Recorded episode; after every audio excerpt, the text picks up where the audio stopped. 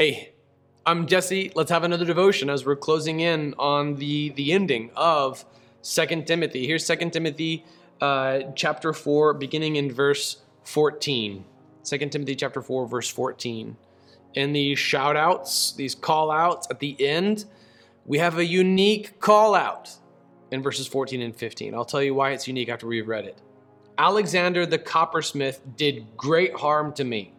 The Lord will repay him according to his works. Watch out for him yourself, because he strongly opposed our words. Now, I'll give you a sneak peek of what we're going to study in, in greater detail uh, tomorrow, but he says, At my first defense, no one stood by me, but everyone deserted me. This is a painful call out. When he names Alexander the coppersmith, there's a lot of pain around this betrayal. Here's what makes it unique.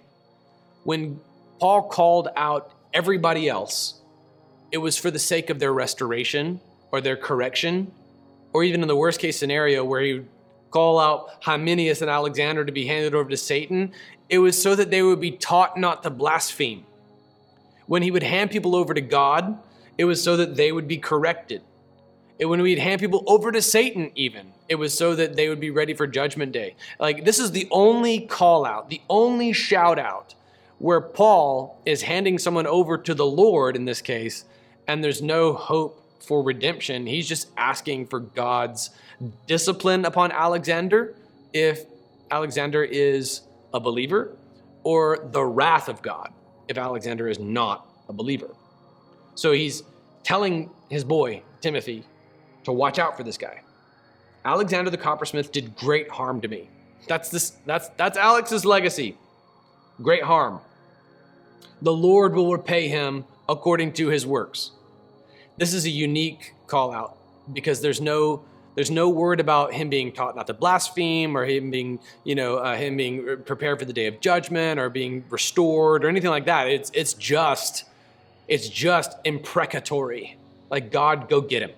God, repay him. Only time we see Paul do this, and it's in this final letter. I have this theory that like most ministries end in pain and awkwardness. Most of them do. It's true of Paul's ministry. You can hear the pain in it. He doesn't give up. He's actually grateful to be at the finish line. He's ready to be done. He's been ready for some time. He said earlier in his writings, chronologically, when you arrange it, you can see him in Philippi. He's as happy as can be. He's chained up, but he has inexpressible and glorious joy. And now we're here at the end of his ministry, and he's just like, Demas has deserted me. Alexander the coppersmith has done me great harm. Watch out for him. May the Lord deal with him according to what he's done. Right? He, he's now over it. He's burnt out on people. He's ready to go home and be with the Lord, which he's already said is better by far. To be absent from the body is to be present with the Lord. He has run his race, he has fulfilled his duty. He's being poured out like a drink offering. And when you pour out a drink offering, you can't put it back in the cup. It's like wine being poured out over, over the offering as, it, as, as, as prescribed in an Old Testament sacrifice. That's he's like, I'm that offering. I'm being poured out, I'm done. I'm at the end of the finish line. I have run a good race. I'm proud of what I've done here. And, uh, you know, I'm handing Alexander over to God. May God deal with him according to his works. Why is it scary to be dealt with according to our works? It's because every one of us has sinned and fallen short of the glory of God. And if we were all dealt with according to our works, we would all face judgment and hell forever. It's scary. It's scary we've done good things too, but even the good things in us, they're, they're accomplished by Christ. They were prepared by God before us, before time itself. Ephesians chapter 2. God has prepared those good things for us in advance. The good things that are in us are from God. The bad things that we do, I mean, that's just our sin nature. That's who we are by nature. And so when we, as sinners, are dealt with by God according to what we've done, the fair treatment is eternity in hell. I don't know if that's the extent to which Paul is doing is, is speaking this over Alexander, because I don't know if Alexander's a Christian or not. I know that I've been hurt more by Christians than anybody else in the world. I like the some of the like devil worshippers have been nicer to me than some Christian pastors have been. So that's why I don't rule out the fact that Alexander the coppersmith could also have been a believer. But what he what I do know is he's telling Timothy, he's telling Timothy to watch out for him. He strongly opposed our words. He was trying to sabotage then with strength in opposition what Paul was teaching. In his context in Ephesus, he's probably countering the gospel of Jesus Christ, probably colluding with Hymenaeus and Philetus and who knows exactly it's not specified exactly what it was but the bottom line is that he has he has prayed this over he, he has prayed this over alexander. God repay him according to his works. We've never seen paul write like this. It's it's it's one of his only imprecatory moments here and it's not even calling for restoration so it's it's just god deal with him deal with him and and the only reason it's even included in this letter is so that timothy would be warned he just didn't want timothy to be opposed the way that he was. If it weren't for that, we wouldn't know about Alexander the coppersmith because Paul has handed him over to God. And because he's handed him over to God, he's not harboring it. He's not ruminating over it. He's not stewing on it and just sitting there steaming mad, writing anonymous Facebook posts trolling Alexander's wall, giving him bad Yelp reviews for his coppersmith business. no, that he's handed him over to God means that he's trusting God to deal with him.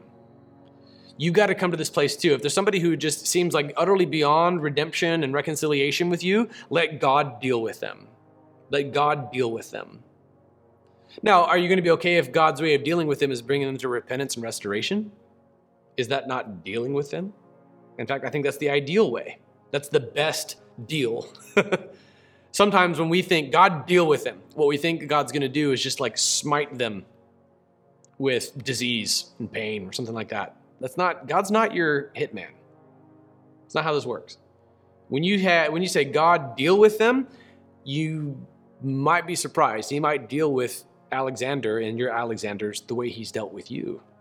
Which, if you're a Christian watching this devotion, likely means that you've come to repentance from sin and you've been restored. Now, don't be a Jonah and don't be angry when God does that. But if you're going to hand Alexander over to God, that means he's no longer on your hands. You're trusting God to take it and handle it. Paul is more than just airing out dirty laundry, he's warning his protege about this guy.